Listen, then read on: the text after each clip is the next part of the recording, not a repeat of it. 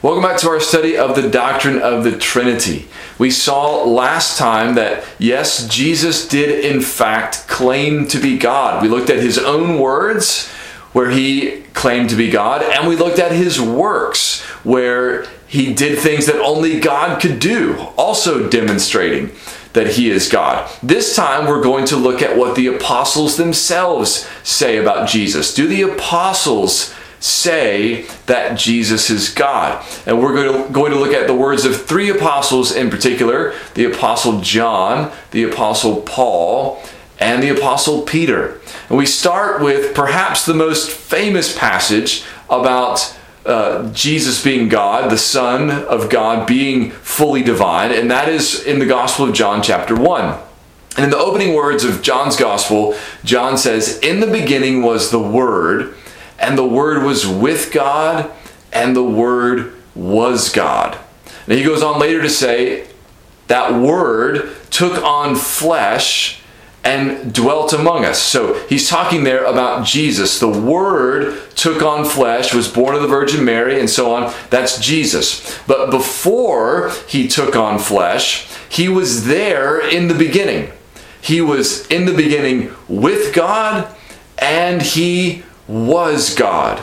So he was not merely like God, he was not merely uh, near to God, but he was himself God. He is distinct from God the Father. He was with God, that is, with God the Father, but he himself also is God, is fully and totally divine. And as God, he has always existed. That's why he was already there in the beginning. In the beginning, he was with God and he was God. Was he created? No, John goes on to say, he was in the beginning with God. All things were made through him, and without him was not anything made that was made.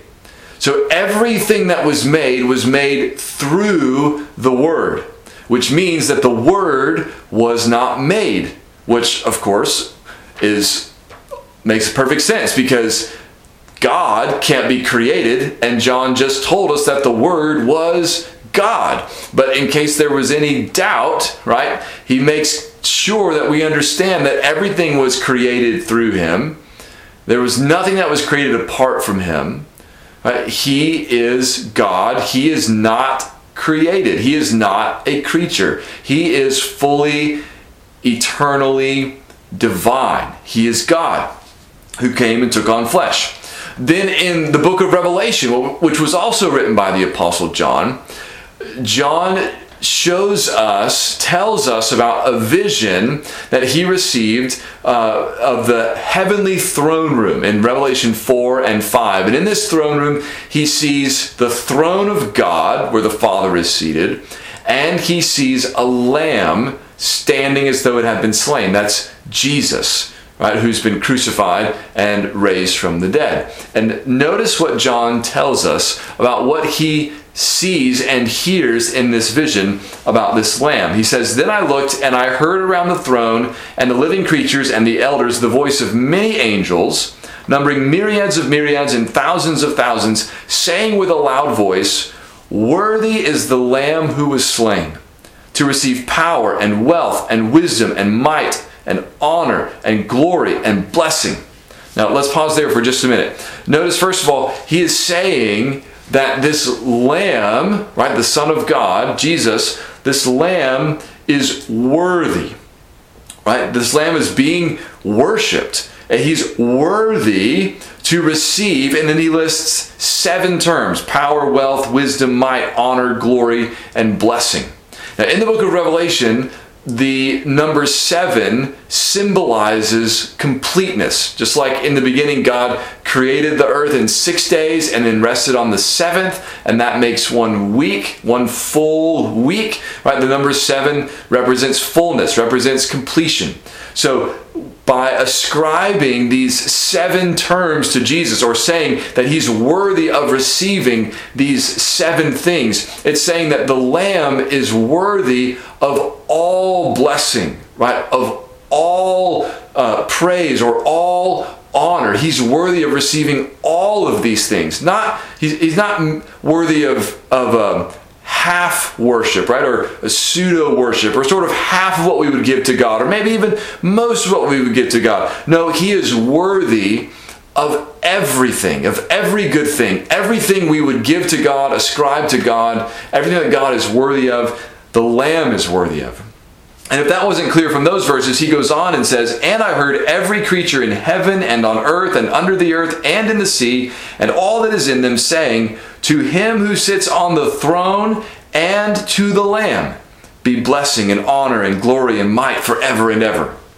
So the one who sits on the throne, that's God the Father, and the Lamb are being, that's Jesus, they are being worshiped together to him who sits on the throne, God the Father, and to the Lamb, Jesus, be blessing and honor and glory and might forever and ever. So he's worshiped with the Father, alongside the Father. Uh, the same things are ascribed to him as the Father, or uh, said to, to belong to him, or the things that we should give to him. The same things as are given to the Father. So, John paints a picture for us, describes a vision, a heavenly vision for us of Jesus being worshiped as God. In Revelation chapter 5 and in John chapter 1, he told us in very plain terms that the Word who took on flesh, we know him as Jesus, right? The Word, who's the Son of God, he is God. All right, now, so that's what John says. What about the Apostle Paul? Does the Apostle Paul ever come out and say that Jesus is God? Well, he does. One place is in Romans chapter 9, verse 5. And in this passage, uh, Paul is talking about the privilege of the Jews, the, the privileges that the Jews received. And he said, To them belong the patriarchs, and from their race, according to the flesh, is the Christ who is God over all, blessed forever. Amen. So, what he's saying is that the Messiah, the Christ, the promised one, that's Jesus, he was born according to the flesh from the Jews. But he also says that this Christ, this Messiah, Jesus, is God over all. So, yes, Paul says Jesus is God. He was, you know, according to the flesh, in his, uh, when he was born of the Virgin, he, he was born uh, from the Jews. Mary was a Jew. But that's not the whole story. He's also God overall. He's God in the flesh. God who came and was born of the Virgin and was born from David's line. But he's not just a man from David's line, right? He is the God man. He is God who came and took on flesh. So, yes, he says, Jesus is God. In 1 Corinthians 8 6, he says, Yet for us there is one God, the Father, from whom are all things and for whom we exist, and one Lord, Jesus Christ, through whom are all things and through whom we exist. Now, somebody might say, Well, that doesn't sound like Jesus is God. In fact, that kind of sounds like the opposite because he says in the first half of that verse that there's one God and that's the Father. So, isn't that end of story. Jesus can't be God because there's one God the Father from whom are all things and for whom we exist. Jesus sounds like he's like God, but not quite God when Paul says, and one Lord, Jesus Christ, through whom are all things and through whom we exist. But that would be a misunderstanding of what Paul is saying. Paul, when Paul says there's one God, the Father, he's not ruling out that Jesus is God. He's acknowledging there is one God. Right? There is one God. But when he talks about Jesus, the one Lord Jesus Christ, he talks about him in divine terms as well. Notice he says about the Father that all things are from him and all things exist for him. And when he talks about Jesus, the Lord, he says all things are through him and we exist through him. Now, is would that be true if Jesus was something less than God? No, think about what John just told us that in the beginning was the Word, and the Word was with God, and the Word was God. and all things were made through him, and without him was not anything made that was made. So for Paul to say that all things are through the Lord Jesus, and all things exist through Jesus, is not to rule out, that does not rule out the truth that Jesus is God. In fact, one of the church fathers, uh, Basil of Caesarea, says about this verse the apostle speaks thus, this way, not to introduce a difference in nature between the Father and the one Lord, Jesus Christ. Not to introduce a difference in nature, but to establish the unconfused conception of the Father and the Son. In other words, what he means is he distinguishes the Father and the Son so we don't confuse them, so we don't just sort of flatten them out as though they were one person right? Instead of distinct persons, the Father and the Son, right? The Father's not the Son, the Son's not the Father. So he says what Paul is doing is, is he's uh, upholding the distinction between the Father and the Son, but he's not trying to say that the Father and the Son are totally different from one another, as though one is God and the other is not. That's not what he's saying at all. In fact, in Philippians chapter 2, another passage where Paul talks about the deity of the Son, Philippians 2 6 and 7, he's talking about Jesus again, and he says, Who, though he was in the form of God, did not count equality with God a thing to be grasped, but emptied himself by taking the form of a servant, being born in the likeness of men. He says that Jesus was in the form of God, and that doesn't mean, like it might sound to us, like the form of God sounds like almost God, kind of like God or even a lot like God, but maybe not actually God. That may be how it strikes us at first, but that's not what Paul means when he says this. Because look what he says next. He says, though he was in the form of God, does that mean he was God or was like God? Though he was in the form of God, he did not count equality with God a thing to be grasped. In other words, he was equal with God. That's what it meant for him to be in the form of God. He was equal with God, but he didn't hang on to all the privileges that come with being equal with God. But instead, it says he emptied himself by taking the form of a servant, being born in the likeness of men. So he was in the form of God, he was equal with God, and yet he didn't cling to all the privileges that came with that, but instead, took on flesh, took the form of a servant, was born in the likeness of men.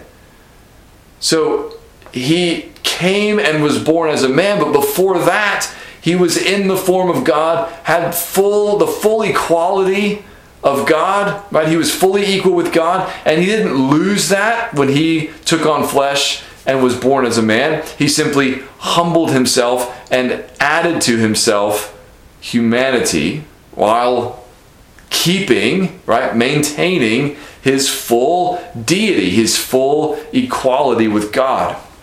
So, uh, Paul affirms, again, Romans 9, that Jesus is God. Uh, we see him talk about this in 1 Corinthians 8 6, Philippians 2 6 and 7. One more passage from Paul Colossians 1 15 to 17. He says about Jesus, He is the image of the invisible God and so God is invisible, but Jesus is the image of God. Again, does that mean he is God, or does that mean he's somehow less than God? Well, let's keep reading. He's also, he also says he's the firstborn of all creation. And then he says, For by him all things were created in heaven and on earth, visible and invisible, whether thrones or dominions or rulers or authorities all things were created through him and for him. And he is before all things, and in him all things hold together. Now, can that be said of anyone who's not God? Absolutely not. Everything was created not only through him, Paul says, but everything was created for him. Who was everything created for? Everything was created for God.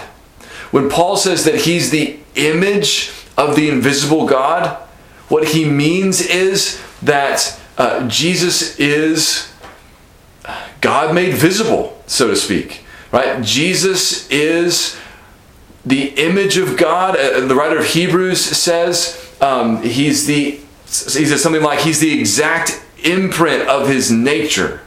Right? Jesus is God.